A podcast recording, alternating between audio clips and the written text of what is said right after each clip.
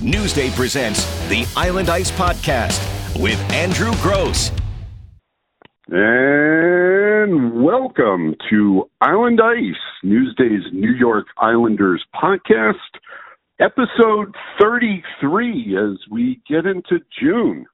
Um, as, as incredible as that seems, considering how long we've all been uh, sort of on a shutdown and things seem to be getting uh, at least uh, incrementally opening up here. But uh, I am your host, Andrew Gross, on Twitter at eight Gross Newsday, joined again this week by my good friend, uh, our Rangers correspondent, my longtime friend, as I mentioned, Colin Stevenson, Colin S. Newsday, and uh, got a bunch of stuff to go over today, both on the ice and uh, in the world that we see uh, going on around us. Uh, but first, let me say hi to Colin, buddy. How you doing today?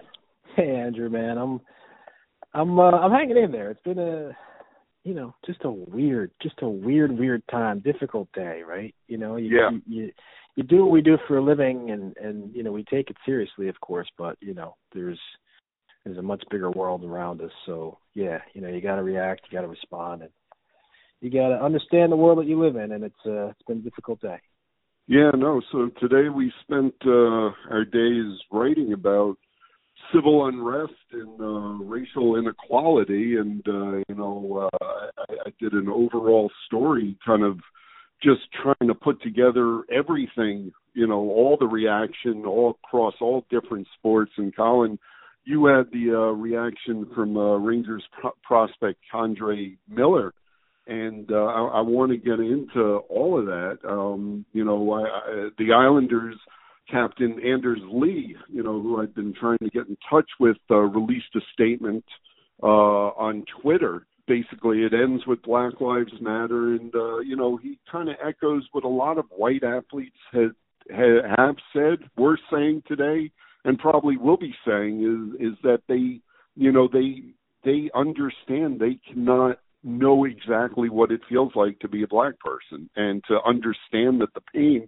that the black community is going through, not only, you know, with the uh, the, the killing of George Floyd and uh in Minneapolis, but, you know, years and years of uh, social and racial injustice. And Anders Lee says, you know, he can't understand that, and he's tried to figure out what he should say. But, you know, basically he's saying he's going to use his platform to speak out, and he wants to be a part of the solution, and that Black Lives Matter, and that racism is not right. And, um, you know, and then, of course, K'Andre Miller, as I mentioned, who, like Anders, is from Minnesota. In fact, if you look at the two towns uh, they grew up in, uh, Edina and uh, Hopkins, you know, very close in both suburbs of the Twin Cities.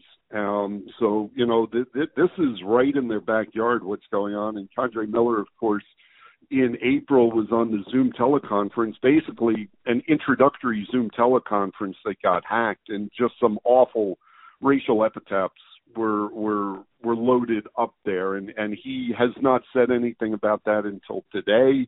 And, of course, he is also speaking out about the protests. So, uh, you know, Colin, what did you think of what K'Andre had to say today? Yeah, you know, it's uh, I thought it was it was great. Um, obviously, we, we didn't get any reaction from him Uh, at the time that his incident uh, happened, uh, which we wrote about in April, early April. Should have been a, a great time for him. He had just signed his first pro contract, and uh, and it got, you know, just blown up by um, some person who did, uh, you know, to, to make some race, racist sort of epithets, as uh, you know, and we never heard from him then. He didn't. He didn't have a response at the time. The, the team, the Rangers, had a, a statement, and the N H L had a statement. And uh, you know, I was working on talking to people about K'Andre today, you know, when he came out with, with his statement, and, and I read it, and it's uh, it's very touching. You know, he's a K'Andre, for uh, your listeners who are primarily Islander fans, don't may not know him. He's he's a biracial guy. His father's black, his mother's white. Um, he was first round picked by the Rangers in twenty eighteen. Um, he's got a lot of potential. The Rangers uh, are expecting very, very big things of him.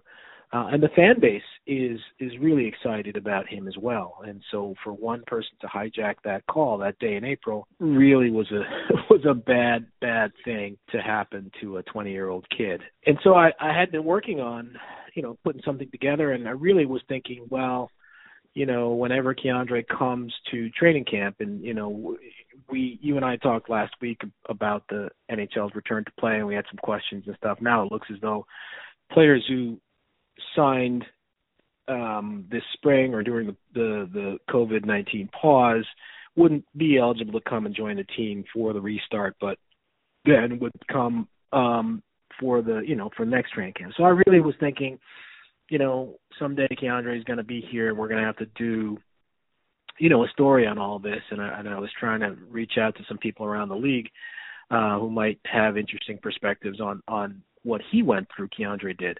And, of course, K'Andre spoke up today. And, I, and I, again, I just thought it was, uh, you know, what he said was, was really powerful and, and um, you know, uh, uplifting at the end, too. I mean, because he closes it, closes it with, you know, talking about how when he got drafted, you know, uh, it was a moment where he, um, you know, he didn't, it was just a moment that was about him being a hockey player and not, right. not a black yeah. man. So, you know, that was kind of positive uh, way to end it.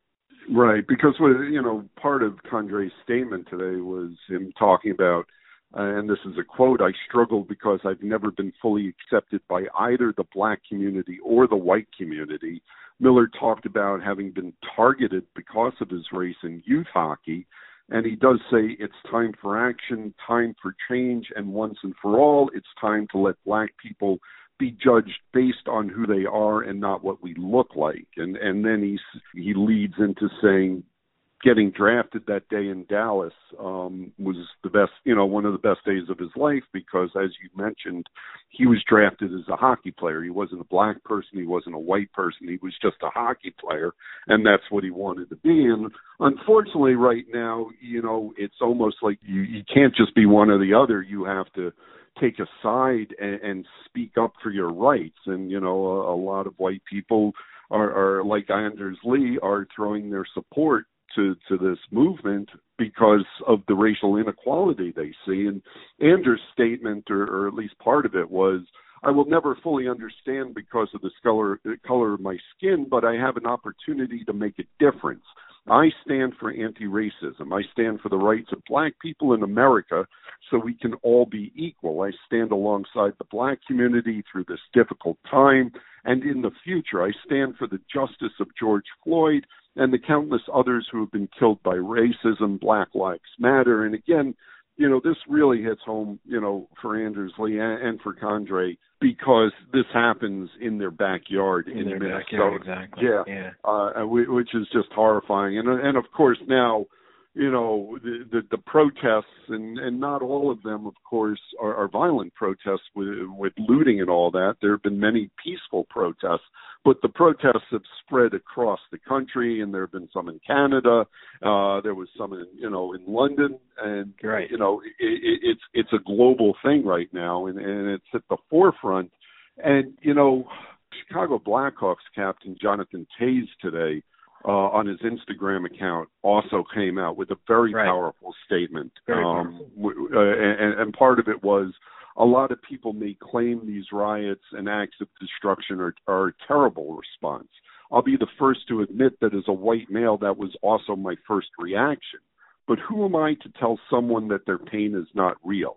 I'm not condoning or approving the looting, but are we really going to sit here and say that peaceful protesting is the only answer? Right. There has been plenty of time for that, and if that was the answer, we would have given it our full attention long ago." And I, I thought that was really gutsy uh, for, for Jonathan Toews to come out and say something like that. And, um, you know, it, it, it accompanied on his Instagram account, um, it, it was in response to a video of, of two black people in an impassioned argument uh, on this subject.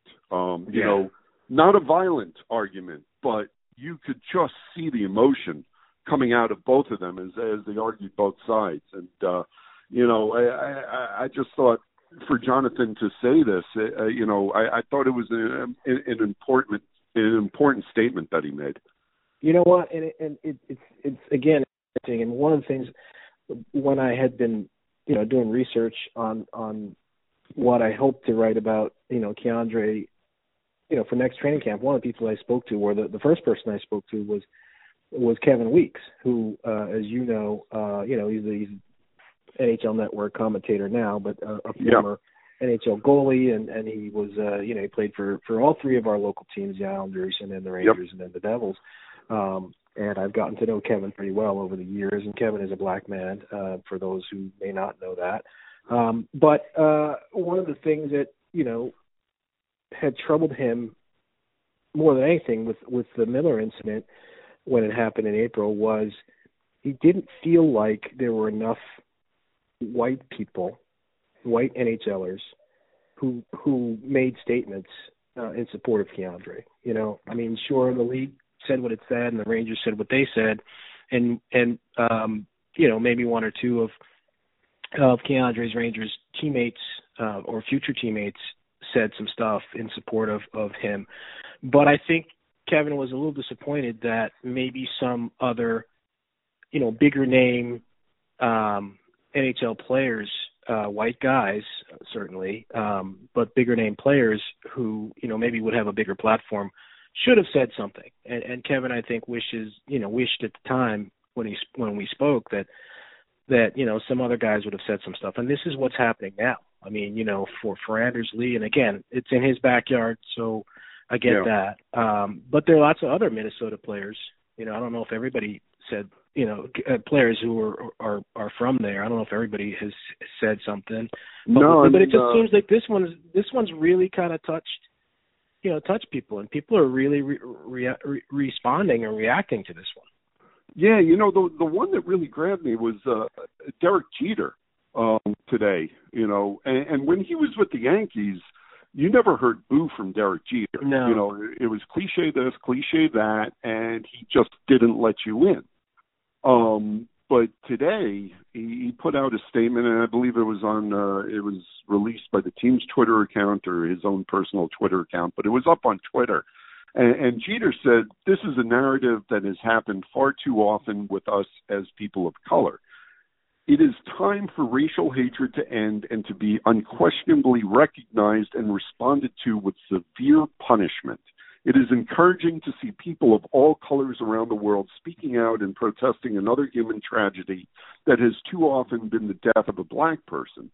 No one should be excused from ha- acts of racial hatred. Please do not allow anyone to demonize those who are standing up against these acts." Now, a, a lot of people, you know, have said stuff, you know, uh, in support, but I, when, when Jeter says something this forceful, it, it's, you know, one, it, it, it it carries a lot of weight because of Jeter's status, you know, not only as an icon ball player, but now as a, uh, you know, an owner.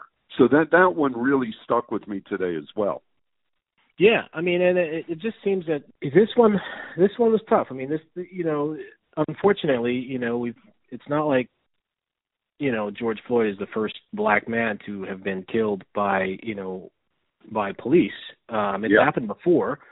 Um, But this this one really seems to have touched something that, you know, maybe it was just time. Maybe it's the, the straw that broke the camel's back or whatever. But this, this one really seems to have, have gotten a lot of people to react who maybe didn't react before, who maybe felt like, well, you know, and, and I think, it, you know, if you're if you're a white person and you're thinking, well, you know, why am I going to, I'm not going to say anything because I, you know, I'm not, um you know, I'm not black and, you know, it, it's not relevant to me or it doesn't matter, but it matters to people, you know, and, and, uh, you know, and, and so, you know, let's hope that, um, that there can be some, some change. It's, it, the other thing is, you know, regardless of police violence or brutality or, or, or whatever, um, you know, from a, when you look at it from a hockey perspective, you know, this is a game that, you know, let's face it, there's not a lot of uh, players of color in, in yeah. our in our league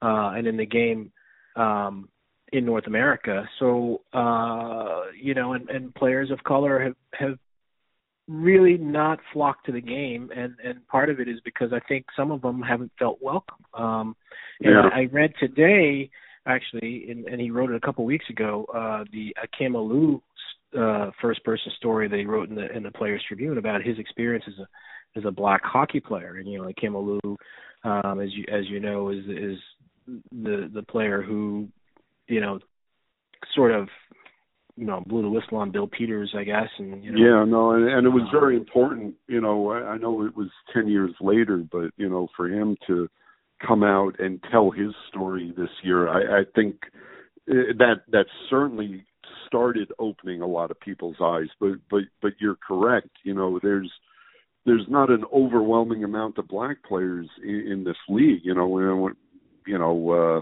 I, going back, you know, I covered Sandy McCarthy, I covered Weekesy, um, Josh Hosang with, with the Islanders. But the point is, when you can, you know, uh, when you, Donald Brashear, when you can count, you know, when you can actually right. name the right. black players you've covered, yeah.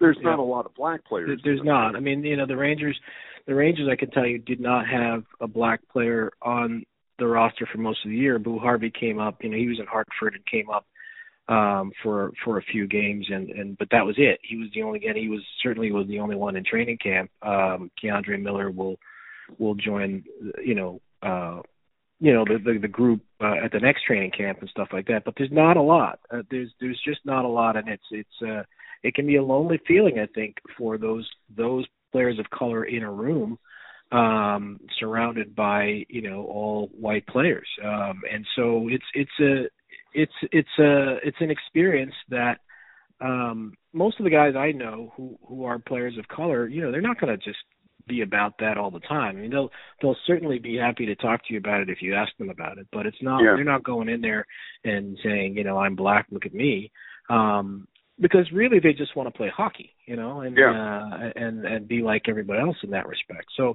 I think this is an you know well listen, we're always hoping that that the latest tragedy is going to be the turning point, right? So right. Um, let's hope that uh, that there's there is some change, at least a change in attitude, if if, if not a change in, in, in legislation that comes out of this. Well, let, let me ask you. Let's personalize it. You talk about, you know, there's never a lot of black players in an N H L locker room. Uh, I, let's be honest, there are not a ton of black reporters, you know, no. covering the N H L, no. and, and you've. You've done this for a long time. You've been at this longer, much longer than I have. Yeah. Yeah. yeah. It's, um, yeah, it's, it's, you know, like it's, you, you're in a room and you're, you know, you're the only person of color in that room. And it's, you know, it's, it's an experience that I'm, uh, you know, I'm not unused to. I mean, I'm, you know, I, I, you know, in where I've grown up and where I've gone to school and where I've gone to college and stuff. I mean, I haven't been surrounded by people of color uh, a lot. You know, I'm surrounded by, you know, white people. And eventually you, you, you know, you get used to it. You, you stop looking at, you know, what color somebody is or, or, you know, because they're all white. So it doesn't really matter.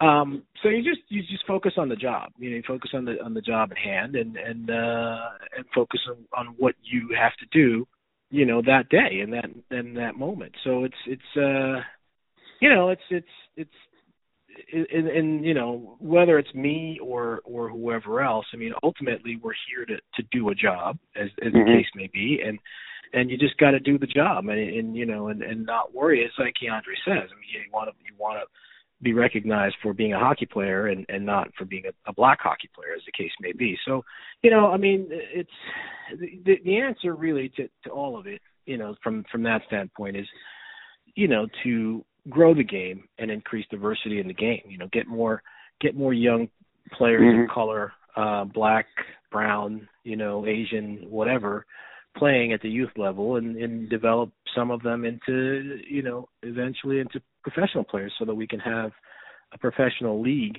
you know, that kind of is more representative of our population. Which is why the grassroots work that Willie O'Ree does with the N H L's diversity program is just outstanding. Obviously, the, the N H L's first black player back with the uh, Bruins in fifty-nine, and Willie O'Ree, still very spry and active, and, and endlessly working to promote the game in a positive way. And, and any time you're around Willie, you, you just feel good because he yeah. makes you feel that way. Yeah. Yeah, you know, he doesn't pull punches, but, you know, I mean, he's he's a positive guy, and he, and he, and he keeps it positive and keeps it forward-looking as opposed to, you know, dwelling on, on what sort of, you know, bad things might be in the past. You know, he's looking forward and looking to how we can make the game better. Absolutely, yeah. Um, so you have that, but uh, like I mentioned at the top, it is it's June now, and, yeah. you know, the, the N H L is hoping to go to phase two. Uh, early this month, you know, uh, obviously not today or tomorrow, but they, they are trying uh, with uh, very soon to open up these team facilities to small group workouts. We're, we're hoping to get that date soon. Uh, hopefully I won't get the email right at the end of this broad, you know, this podcast like we did last week. we, we're, yeah, we, we, that was something. We have Mark back in the shop listening going, uh, is this one still good? Can we probably put this one up? I sure wish. You know, I I listened to that pod last, uh, you know, uh, earlier today, and I was like, man, if we just waited one more day, we'd have so much more information. Yeah. So much better, you know. But uh, it still just gives us stuff to talk about right now. And, and like I say, uh, you know, the N H L is trying to go to the that phase two, which would be, uh, you know, small group workouts at the team facilities. Uh, uh, you're looking at no more than six players, no coaches. But we, we also know now that, you know, the bigger picture is they're, they're hoping for phase three, which is formal training camp, um, to, to start, uh, you, you've heard no earlier than July tenth. Right. But I think the real target date might be July fourteenth. Um, and that would give, you know, the, the, the players and coaches two to three weeks for a formal training camp, and, and then maybe get some games going in early August if, if all goes, you know, uh, the way everyone hopes it will. And, you know, there's there's no uptick in the, in the coronavirus, and, and people are able to stay healthy. Um, but that, that that's where we are. We're kind of waiting daily for that. for that sign that, that phase two is going to open, you know, at any moment. And, uh, you know, that, you know, I know a lot of people say, just cancel the season and get ready for the next one. I, I, I would like to see these playoffs played out if possible. Uh, I, I don't know how you feel on that. I would like to see the playoffs. I'd like to see this twenty fourteen, um, you know, return to play setup. I'd like to see those best of five preliminary round, um, series, and then and, and, uh, you know, the round of sixteen, and, and you know, I'd like to see the Stanley Cup be awarded this year. And it's, you know, I think it's a maybe it's a human thing, and you want closure. You know, we were yeah. we were sitting there, and, and we were coming to the stretch run uh, for the for the season to get in, and you know, both of our teams were in were in a dogfight to get in, and you know, it was just you know, it was exciting, and and, uh, and I, I I'd like to see that. You know, I understand the people who say, hey, just shut it down. You know, you're, you're you've been shut down for what is it now? It's March, so it's June now, so it's almost three right. months. Um, we've been shut down for three months. Just just take the rest of the summer off and just get ready for next season. And I I get that, but I do think if the opportunity is there to play, that I think uh, I'd like to see them play. I'm, I'm I, quite frankly, I'm getting a little antsy because, you know, they haven't announced any actual dates. I mean, other than training camp is not going to start prior to July tenth, they haven't still haven't given us a, a date to, to start the small group training. I mean, uh, you know, we spoke uh, in the last podcast, we talked about, you know, New York State and New Jersey as well, giving the green light to go ahead and open your your facilities for the small group training, and and and uh, so that's been open, and yet the N H L hasn't uh, hasn't given the teams to go ahead to go ahead and start uh, doing that. So that I'm getting a little antsy about it. You know, I want I want to see something happen. To be honest, I'm I'm a little curious whether the national unrest that's going on right now yeah. uh, is delaying anything. Not a week ago, I mean, um, because we weren't in this position a week ago, but now I can see where yeah. it definitely is maybe not the time right now to, to do that. Maybe you want to give it a few more days, uh, I guess. I don't know. But uh, but I do think if you're going to play, then let's go ahead and, and, and map out a schedule. Although, as we spoke about on the last pod, there there are still a lot of questions. I mean, for as many yeah. uh, as many uh questions that may have been addressed in the protocol that's been announced, there are still lots and lots of questions that haven't been addressed, and so maybe they're still working on that. Well, and, and, and one big question here, and yes, there are a lot of questions, but, you know, would the Islanders come back and play this qualifying series against the Panthers? And, you know, when the Rangers are playing their qualifying series against the Hurricanes, where are these games going to be? You get the list of potential cities. Um, I'm thinking, you know, Minneapolis was on that list. I'm, yeah, I'm Minneapolis, sort of, Saint Paul, yeah. Yeah, I'm sort of thinking that Minneapolis, Saint Paul might be eliminated at this point. Yeah. Um, yeah. To me, Las Vegas and Edmonton makes sense. I, I don't know if it's a re- requisite that one of the cities is in a, you know, an Eastern or Central, well, I guess, yeah, Eastern or Central time zone. I think Edmonton might be. I'm not sure because I'm bad with. Edmonton's in the Mountain time zone, actually, which is the same as Las Vegas, if I'm correct, right? Uh, Las Vegas, I think, is in the is in the Pacific time zone.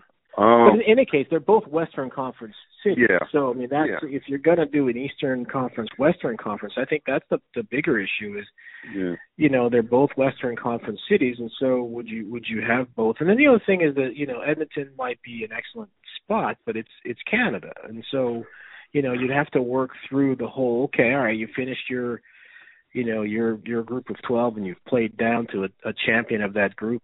And now they're going to play the champion of the Las Vegas group, but you know, you know, if they're going to play in the U S, there's a fourteen-day quarantine period. So, do you want to wait fourteen days to play the final? So, I, I don't know until you can resolve that um, that sort of fourteen-day period. Then, you know, get an exception for it maybe because everybody's getting tested every day or whatever.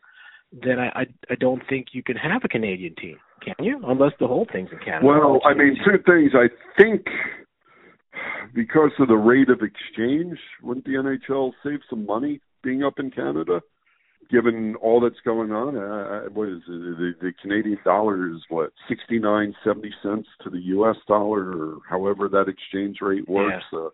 Uh, um, I, I think I, I saw someplace that that might be a big factor in in wanting a Canadian city.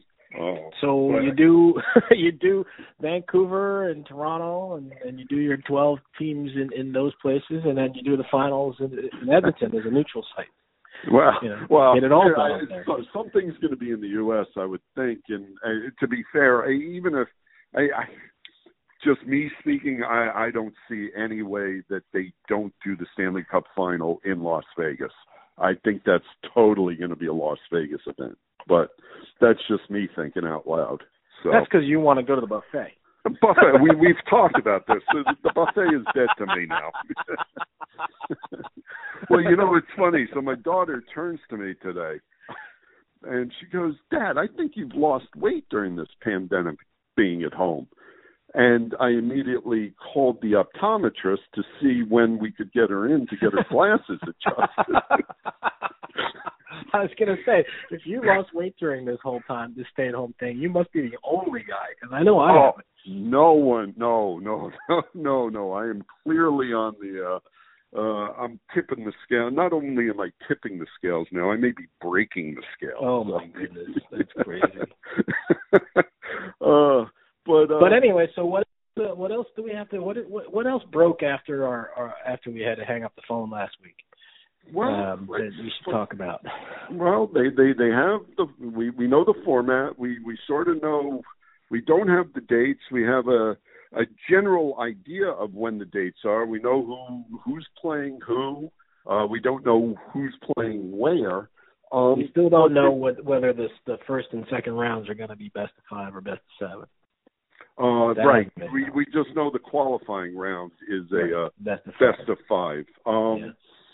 You know, and we, we, we spoke about this. I mean, uh, you know, the best of five, you know, you can't have a bad game, um, no. which is why no one wants to play the Montreal Canadiens because no one wants to go up against Carey Price. Um, I would think in a playoff setting, you're going to want the best of seven. It's just a matter of, you know, the N H L wants to squeeze this all in within two right. months because right. the players, you know, one of the concessions is not you know, to the players is not really, you know, stranding them away from home for three months, you know, three and a half months. So right. they're, they're going to be back-to-back games and series. But, you know, once we get to the playoffs, I, I would like to see all four rounds be best of seven, you know, even if that means, you know, playing, you know, hey, in the old days, you know, you look at the uh, the dates of some of these series and they were playing, you know, maybe four and five. You know, they played a lot of back-to-back here. Yeah, you you could do that. You know, obviously there's no travel in between. Um, you know, so you you would think that that, that would lend itself to playing maybe not four and five. I don't know if we want to say play four and five, but but yeah, but playing and, on back-to-back nights anyway. Playing four and seven maybe, or, you know, I four guess, and I don't know. I, I, yeah. You know, I, I see. I, I disagree with you on that one. I mean, I I remember. You know, when they had best of three.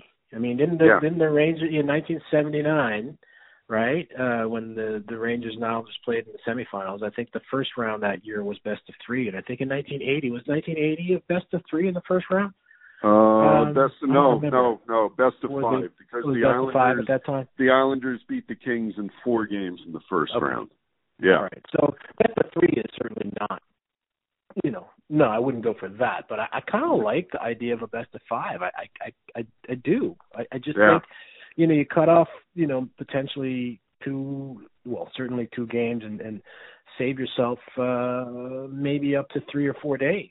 Um, so I don't know. Maybe the maybe the round of sixteen is best of five, and then and then the you know the the, the round of eight would be best of seven. I don't know, but I, I kind of like the idea of a best of five. It's different, you know. I mean, like yeah. I, I just I think you're in a you're in a. You know, my wife is a is a teacher, she, and and she's always saying, you know, the kids are all uh, they're they're doing school from home, and you know, my wife is always saying, listen, we we we can't we can't forget that this is not normal. He's, yeah, you know, and, yeah.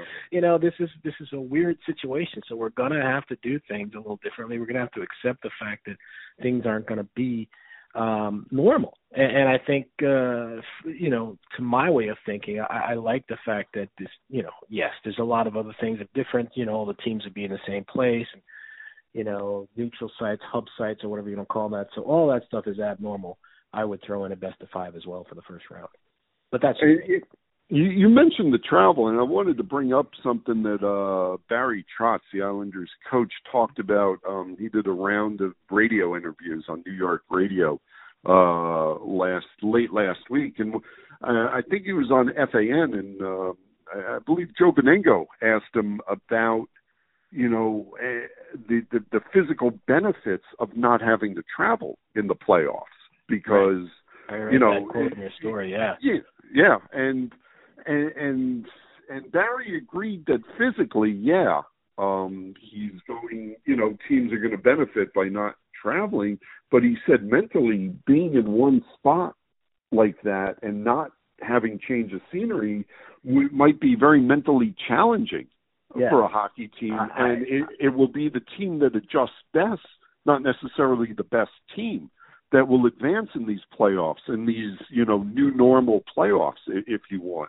And, you know, he, he gave the example of, you know, one of the best things you can do in the playoffs when you lose a game is to just mentally cleanse your mind. And that means getting away from it because you have to stay sharp. So it's such a high level of intensity throughout the playoffs. Um, you know, the best thing is to just get away for a little bit, cleanse yourself, and then get refocused. And he said that might be very hard to do after a loss if all you do is go back to the same hotel that the other team's staying at, your opponent, and you're seeing the guys that just beat you on the ice, you know, eating dinner at the next table. You know, and, and you know, that that's why Barry's a good coach, because he thinks about this stuff. And, you know, he's right. Uh, you know, I think one team could really get into another team's head, especially right. in a short series, if, you know, if they're all in close quarters like that.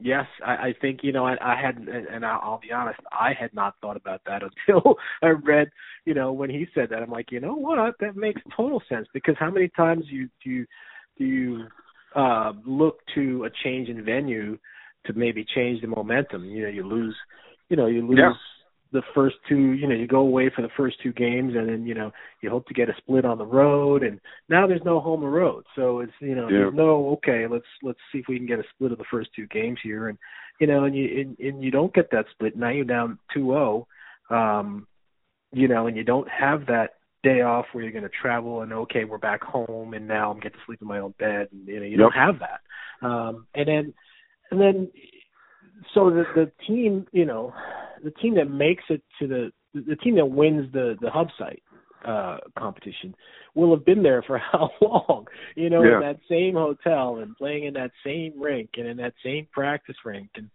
um, yeah, that that's gonna be a real, real grind um, for for these guys, a mental grind. You know, it's not a physical grind. Yeah, and and then the N H L has also made it clear that, you know, just using an example, Pittsburgh is one of the potential hub cities, I believe. You know, that doesn't necessarily mean the Penguins and the, by definition, the whole Eastern Conference is going to be in Pittsburgh.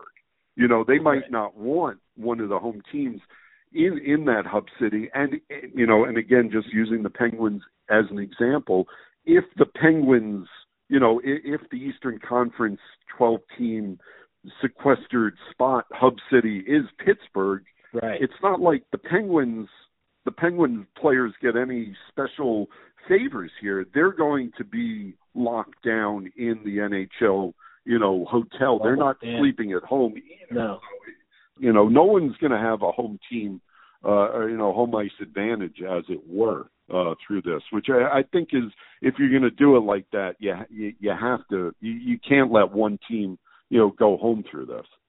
Yeah, yeah. I mean, I, that's you certainly couldn't do that. That's that's true. These are all things that I didn't think of last week when we talked. You know, but but you know, I think, you know, they're learning stuff from what, you know, what's happening in Germany right now with the with the German league, uh, soccer league, you know, being back and, and watching those teams play in empty stadia. You know, I, one thing I have to say, like that, that developed over the last week is that on the broadcast of those German games, they've pumped in crowd noise, uh-huh. which makes a huge difference in the in the viewing experience at home. And I and I would imagine that, you know, I can see that, you know, the N H L doing something similar. They're going to be playing these games in empty arenas. It, it's going to be weirder uh, in soccer. You know, of course the. the field is, is not as close to the stands as, as they are, as the rink is in a hockey rink. Uh, so, you know, it, it's going to be impossible to not notice the, the empty seats when you're watching the broadcast. But yeah. so I don't know if, if pumping and crowd noise would have the same kind of effect as it does of the German soccer. But I can tell you that, that, you know, the first week I watched the German soccer, and there was no crowd noise, and you could hear guys on the bench, you know, yelling yeah. instructions and stuff. It was really super weird. And then, you know, last weekend, you know, they had these broadcasts where they, you know, they had some crowd noise that was pumped into the broadcast, and it actually, you know, you forgot. You know, I forgot that I was watching a game in an empty stadium. I was just watching the game, and it made such a huge difference. So, I, you know, so there's things that, that the, you know, the N H L and the N B A, when they return, probably will be able to learn from, you know, from watching what Germany did and watching what they did in, in Taiwan in baseball. And, and Gary Bettman has said that there will be production to these events. It, it's not, like you say, it's not going to be, you know, watching a game in an empty rink. The, the T V broadcast will have some production value there. So, uh, you know, it would be weird hearing, you know, the players just, you know, I mean, first of all, they would have to have the bleep button going, you know, constantly, which – which would be funny enough in itself. yeah, yeah. Well, that's the thing. Like, you know, I'm watching German soccer, and I have no idea. I don't know any German curse words, so, like, you know, the guys could be cursing up the storm. I wouldn't know, but yeah, I would, I would, uh, I would know the English curse words if, uh, if that were the case. Well, we're going to uh, move on to the last section here of this episode. We're going to do uh, some Andrew's Answers, but this time we're going to have Colin chiming in as well. It's time for your questions with Andrew's Answers. And the first one we got is from Kenny. What can we expect from the best fourth line in hockey? And that would be, of course, Casey Cizikas coming back healthy, Cal Clutterbuck uh, being at full health, and Matty Martin. Um, and, again, this is something the Islanders did not have much of this season, that that that trio, that, you know, identity setting trio that that Barry Trotz relies on so much, was only together for nineteen of the Islanders' sixty-eight games. So, you know, yeah, uh, wh- what can we expect from the best fourth line in hockey? Uh, if all healthy, just kind of puts everything in place better. You know, Casey Cizikas is, is an engine for that team, a spark plug in terms of, you know, setting the tone in each game. And, uh, you know, uh, penalty killer, him and Cal together, and uh, forechecking. It's not, you know, Barry doesn't necessarily use him as a fourth line because it's, you know, it's an equal rotation or an equal rolling of the lines, um, you know, as much as possible. You know, you know, certainly Barzell's top line is probably around, you know, the sixteen, seventeen minute mark, and maybe Casey's line is at the twelve, thirteen minute mark. But still, you know, compared to some other teams, that's not as big a difference. Um, you know, the fourth line really is, you know, used at startup periods to set identities. And uh, the only thing the Islanders can hope is that these three can stay healthy together, because it's something that they were not able to show they could do really this season. The reason you can use them is because you can trust them defensively, right? I mean, you can throw them out yeah. there against, I mean, if, you know, uh, you can throw them out there against the big line. Um, it, you know, most, most teams nowadays, and, you know, in, in, in, in nowadays hockey, you know, you, you throw your first line out against the other team's first line, and your second line against their second line. Um, and your fourth line against their fourth line. So, you know, when, when you have a fourth line that's going to be playing, you know, twice as much as the other team's fourth line, obviously that they're going to match up against some of the other lines, it changes the matchups. You know, you're, you're basically doing something that the other coach, you know, would rather not do. I mean, you know, and your fourth line can go up against their first line, and, you know, maybe they say, well, we can take advantage of that. But they really can't, because the Islanders' fourth line is so strong defensively. Um, that, you know, that, that you're not going to have uh, the drop-off there, and then you just kind of save um, save the legs on, on the first line so that they're a little bit fresher because they're playing less less ice time. So it's a, it is an advantage, I think, if, if you use it smartly, which obviously Barry Trotz will do. Yeah, and and Barry Trotz, uh, you know, he said in April, you know, that when this comes back, if it comes back, the teams that can roll the four lines are, are, are going to have a distinct advantage over, you know, some of the top-heavy teams. Um, well, you got to think, know. too, with, uh, with, you know, whatever the schedule is going to be, you got to think the games are going to be not spaced out every other day. There's going to be some back-to-back games. And, yeah. you know, not to mention guys haven't skated for a long time. Guys will not be in mid-season form when this starts. So, um, you know, maybe guys won't be able to, to handle huge minutes, and so if you have a fourth line that, you know, that can that can take some of those minutes, and you'll have an advantage. Yeah, and the Islanders do have some forward depth, you know, uh, amongst bottom six forwards. Um, so if they have those back to back, you know, you're probably going to be able to slip a guy like Tommy Kuhnhackl in, or Ross Johnson's going to, you know, probably not be amongst the, the top twelve to start out.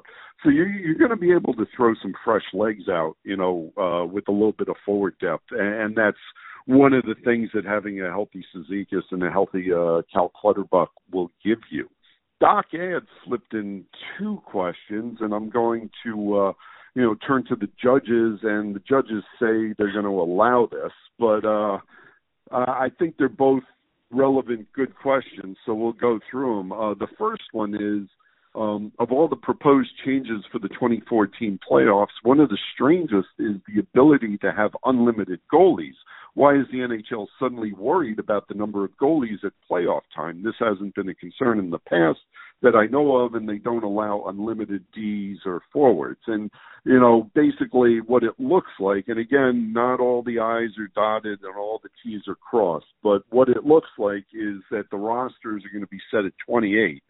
Um, because, you know, in these in these new normal times, uh, the traveling party of a team can only be fifty players. Uh, going no, into fifty, fifty people, fifty personnel, correct? Right. Yeah, sorry, fifty personnel. That includes coaches, that includes strength coaches, uh, right. managers, et cetera. Right. So it looks like it's going to be twenty-eight skaters, but unlimited goalies. And, and Doc Ed is saying why? It's unlikely that the the Islanders are going to go past, you know, uh, Varlamov or uh, Grice. But, I mean, in the Rangers case, you, you, you got three goalies who you're definitely going to take. And, uh, you know, the Islanders certainly will have Christopher Gibson there uh, on emergency. And, uh, you know, they, they might bring another goalie, and uh, we'll get into this. But uh, I, I think the Islanders are still holding out some hope that they can have Ilya Sorokin on the roster. So, uh, Colin, any cool. thoughts? Yeah. That would be and, cool. And, and, and any thoughts on your part on why, uh, you know, they're they're allowing unlimited goalies? Well, yeah, you, of course, because in the playoff, let's say you pick one goalie. I mean, that guy's probably not going to practice on the practice days in between. So the, the guys who do have to practice, we're going to need a, a goalie to shoot at, right? So, you know, you're going to at least need three. Not, not to mention the fact that if somebody gets injured, you want to have a replacement there. Somebody gets the virus, you want to have a replacement there. Yeah. Um, goalies are, you know, it's not like the Rangers had Brendan Smith, right, who was a defenseman, you know, for ninety-nine percent of his career, and, and they they played him at, at left wing uh, for most of the season until until the trade deadline. So, but you can't do that with a goalie. I mean, if, if you bring two goalies and they both get hurt, or even if only one of them gets hurt, Um, you know, then, then you're in a bind. So, I mean, you're going to bring three at a minimum. And, you know, by saying you want to bring unlimited, I mean, you know, you're not going to bring eight goalies. I mean, you're going to bring three, maybe a fourth guy. Um, but it, it gives you protection in the event that somebody gets hurt or somebody catches the virus. Uh, and also gives you some guys that are there um, for practice, for, you know, for guys who maybe want to get some shots in when, when the starter is, is resting and, and not taking shots that day. Doc Ed's second question, and that was a, a very good answer on Colin's part. I appreciate that. Um, Doc Ed's second question um, pertains to the start of uh, Colin and, I, and I's discussion on this episode, which is, do you see the N H L making any tangible changes to encourage or even mandate hiring of people of color, which I believe is what P O C stands for, uh, people of color into coaching managerial positions? And uh, obviously, you know, the N F L with the Rooney Rule, as far as who, you know, who who you have to include in a coaching interview. And, you know, I was thinking about this, and, and to be honest with you, I, I don't see the N H L making any any changes uh, for that. But what I do see the N H L possibly doing, and Barry Trotz has talked about, uh, not necessarily for, for, for people of color, but I, I think the N H L is going to encourage uh, teams to be hiring more women into into coaching or managerial positions, and I think there will be some kind of, you know, impetus to get, you know, more women into those positions. Yeah, I you know I hadn't thought of that, but uh, but it, that makes a lot of sense. I mean, the thing is, you, I don't think you can mandate. You can have I don't. I don't know if you can have a Rooney Rule for the N H L. There's just not a lot of, you know, players of color or or, or people of color, former players who are out there, you know, trying yeah. to be coaches. You know, I mean, like in the in the N F L, you can do it. You got sixty percent of the player population is is, is black. You know, yeah. so uh, so there's a lot of um, former black players who might want to get into coaching. Um, or not former black players. Uh, black guys who are former players. Let, let's let's uh, clear that up. But um, so, you know, you have a lot more coaching candidates or potential coaching candidates, and so there's no real reason why, you know, you wouldn't like include um, some minorities when you're doing coaching searches and when you're putting together coaching staffs and so on and so forth. But in the N H L, I just don't know that you have that many ex-players who happen to be uh, of color. Uh, where you can mandate, oh, well, you must interview a guy, and certainly not for head coaching. There's only thirty-one jobs, but yeah. you know, how many players of color, after they're done playing, go into coaching? I don't, I don't know of of many, if any. Well, yeah, I mean, yeah, you mentioned Weekesy. Obviously, he went into broadcasting. I always thought Weekesy would be a really good goalie coach uh, for for sure. And the Islanders, you know, uh, before Lou Lamoriello and uh, Barry Trotz took over, Freddie Brathwaite uh, was was the Islanders' goalie coach, you know, as a person of color. But uh, no, I agree with Colin that until the, you know, the talent pool, as it were, grows bigger, I don't think you can you can mandate it. Um, no, I don't think so. But the, the woman thing, though, the you know, looking to hire more women, I think that's that's got some merit to it. I mean, that's kind of an interesting thought. I mean, you got a lot of women who are playing hockey and, and yeah. at, at very high levels, and why wouldn't they be able to coach? And, and Barry Trotz, uh, I remember uh, this being a discussion uh, either at a practice scrum or a post-practice scrum or a morning skate scrum, but, you know, Barry was just good about talking about hockey topics, and and he, he was adamant about his belief that you're going to see a woman coach in this, uh, a woman coaching in this league, you know, much sooner rather than later. And, and I, I think there is a big talent pool in terms of talented women hockey coaches and, and women talent evaluators and, and, and, and women who could fill management positions in the N H L. And I, I think that's going to be the breakthrough in terms of how, you know, you're going to get more diversity in, into coaching and management. In Trotz we trust, and this will be a quick uh, answer, in Trotz we trust says still no replacement for Travis Williams. And that would, you know, basically the Islanders are still looking for a president of business operations uh, since Travis Williams, uh, I think he was with the team for about nine months, came from the Penguins, and now is running the Pittsburgh Pirates. There have been no announcements, no whispers, no nothing. Um, I asked Lou about this, I believe, early last month. He said, you know, he expected once things opened up again a little bit that for there to be some movement on that. Um, but as of right now, nothing new. Um, obviously, construction at Belmont having restarted, you know, I think the Islanders are going to want someone in place to, to kind of oversee that. Don't have anything for you on that. And uh, same sort of answer for Kane, who asks, when are we going to sign Sorokin? And and I think we can have a little bit of a discussion here. Um, the N H L and, you know, a little bit of a change. And, and I asked Bill Daly about this on the uh, Zoom media teleconference uh, at the beginning of last week about, you know, whether player contracts being signed would be allowed for twenty nineteen twenty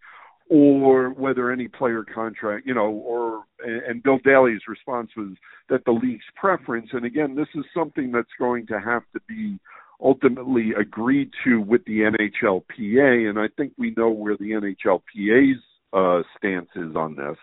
Um, but for right now, the league does not want new player contracts to take effect for this season. They want all new player contracts to take effect for next season, and that obviously is a little bit of a difference because in the past you could sign kids out of college, you know, uh, w- when they were eligible and, and put them right into the playoffs. You know, Cale Makar, Chris Kreider come to mind, and uh, you know, and, and certainly Islander fans are, you know, getting to the question, Ilya Sorokin, his K H L contract expired on April thirtieth.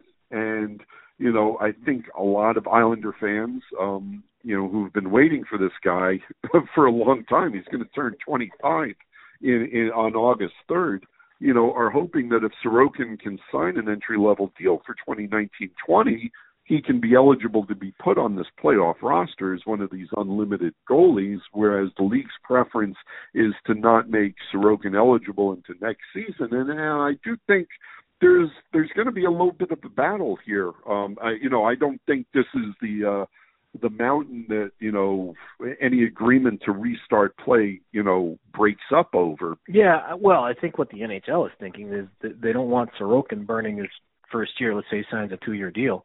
Yeah, and and have uh, twenty nineteen twenty be the first year of that deal, so that he becomes an unrestricted free agent.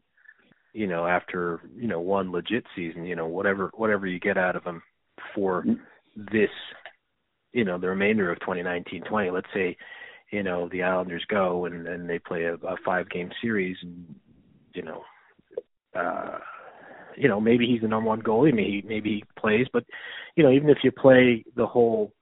Even if you get to the Stanley Cup Finals, I mean, how many games would that be, you know? Um, yeah. And you'd be burning, you know, an entire twenty nineteen twenty contract um, or burning that one, that first year on that contract, and then and he's one year closer to being a, an unrestricted free agent. And I think so. That's that. That would be an issue. But as someone else pointed out, I read it somewhere. Um, what if then he decides, well, if I can't sign, I can't come to you know the Islanders until December. You know, he's going to have a K H L season that's going to be starting up in September. Maybe he wants to, to play, you know, so maybe yeah. he, he resigns in the K H L. And that would be the worry, I think, uh, if you're an Islander fan. You know, this this guy clearly wants to come, but, you know, if he can't play until December. And I think certainly this is the holdup. You know, I, I think uh, maybe not the expectation, but what the hope was on May first that the Islanders and Sorokin get a deal done the first day it was eligible. I, I certainly think the delay here is both sides sorting a way to see how this plays out and, and whether, you know, Sorokin can be eligible this season, because it will no doubt change what kind of contract or length of contract he'll sign, you know, whether he's eligible this season or next. So, uh, you know, uh, kind of a to be determined here, but yeah, we're, we're, I can't give you a date on when Sorokin's going to be signed uh, because, uh, like I said, I think the N H L and the N H L P A still have some uh, issues to work out there. And then we're going to get through uh, one last question here, kind of a hypothetical. We'll finish on this. From Melissa, if you can construct one New York team using only current players on the Islanders and Rangers roster, who makes the team? And for this exercise, we don't have a salary cap, so so. All right. uh, how do you how do you want to do this? I mean, uh, uh, let's see. Uh, amongst forwards, I mean, you know, Matthew Barzal is on the team for sure. And uh, let's see, Zibanejad and uh, Panarin would certainly be on that team. Yeah, um, and, and and I'm taking uh, uh, well, I'm taking Anders Lee and uh, Brock Nelson for sure. I would take Matt Martin too, to be honest with you. I don't think yeah. the Rangers have a guy like that. Well, um, I mean, I'm taking Casey Cizikas for sure. You know. Yeah, I mean, you know, that that, that fourth line is something we talked about. Like, uh, yeah, and actually, that. yeah, no, throw them all in. I I got Cal Clutterbuck on my team, absolutely, and uh, and you know what, I, I got I got J G. Pageau as well. Really, you're gonna take J G. Pageau? I'm gonna like, take. I'm taking J G. Pageau. Yeah, um, I, I I like where he is. I mean, so if you got Panarin and you got Zibanejad, you got Kreider. I'm assuming. Yeah, I'll take Kreider. I want I want Buchnevich too, and I and I and I want, you know, crazy as it sounds, I want Ryan Strome. Um, yeah, you know. I, I don't know. I don't know if, the, if you're if you're Islander fan listeners are, are, are gonna gonna love hearing that, but no, I want him because he he plays well with Panarin. So, uh, mm. and he and he's a guy that for the Rangers has has filled many roles. He's been you know second line guy. He's been a third line guy. He's been a winger. He's been a center. So you you need to have a guy you can move around the lineup like that. So I would I would want him, and then you know uh, I I want uh, you know I. I want the the Russian goalie. You know, I I, I want Shesterkin. Oh, I, I'm not done with the forwards yet. we'll, we'll, we'll go through this systematically. Don't don't confuse right. me. Well, how many forwards we got so far then? You know, I, I think I want Beauvillier on that team because he's he's turned into you know a really good two way player. Um, you know, and I got Josh Bailey too. Uh, I would take Josh. Really? Josh Bailey. You're taking the whole team. Well, no, I'm. Did I mention I'm taking Brock Nelson too? Yeah, you mentioned that. You did mention that. So that's a lot of guys. I mean, count them up. You got Nelson. You got uh, Lee. You got Barzal. You got the fourth line. You got so that's six, and then you got Pageau, and and you now you're taking Bailey. And all right, you're well, taking like nine guys. Well, you got what? Are, you got Buchnevich. You got Strome. You've got Kreitz. You've got uh, Zibanejad. You've got Panarin. So you've got five. That's five. Right. You want a sixth? Um, you know, for, for playoff purposes, I want a Lemieux. All right. So you got your six, right? So I'll take Lemieux. I'll give you eight. Okay. And no, we'll have... that's fine. I'm I'm done. No, I'll, no, no, I'll no, no, no, no. We'll we'll do we'll do fourteen forwards. You got your six. I'll take eight. Okay.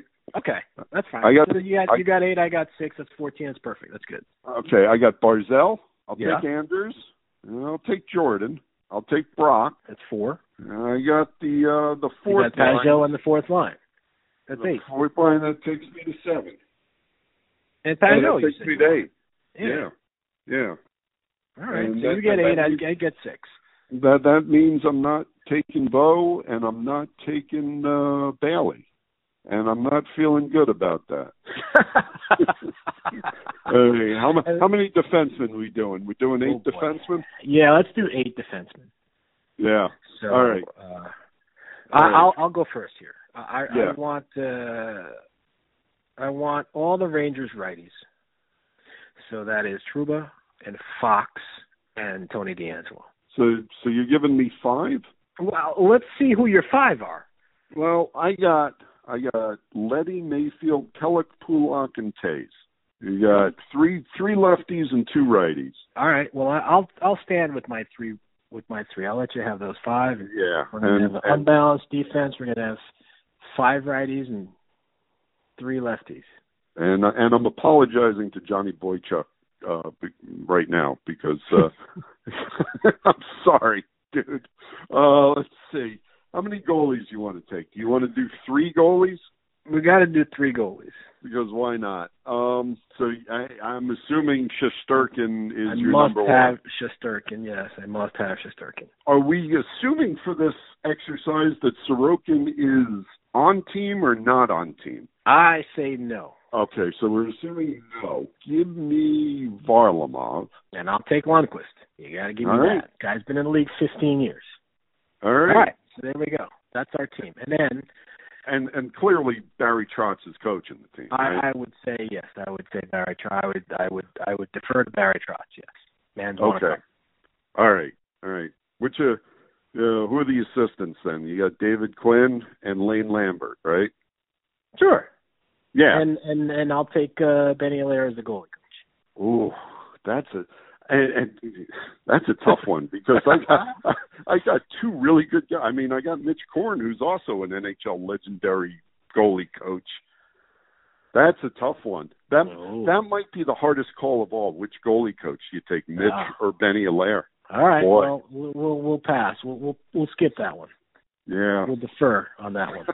All right. You got your right, team. You got uh, you got two goalies. You got uh, you got three goalies. You got eight defensemen. You got fourteen forwards. That's a team, right?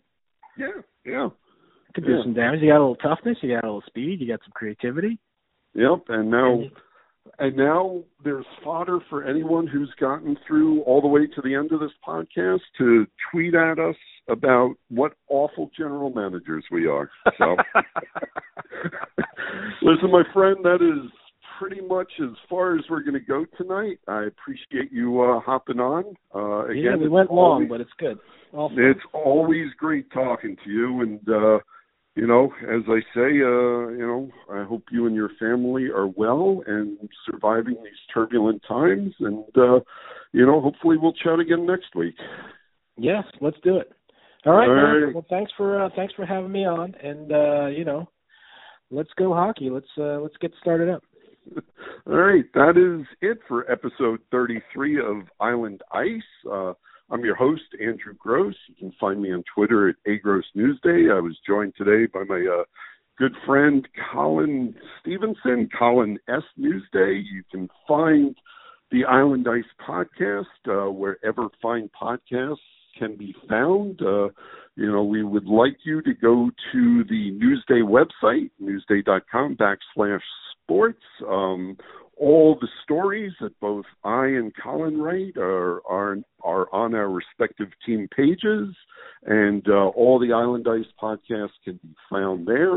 And until uh, the next episode, be well and be safe, everybody. Thank you so much.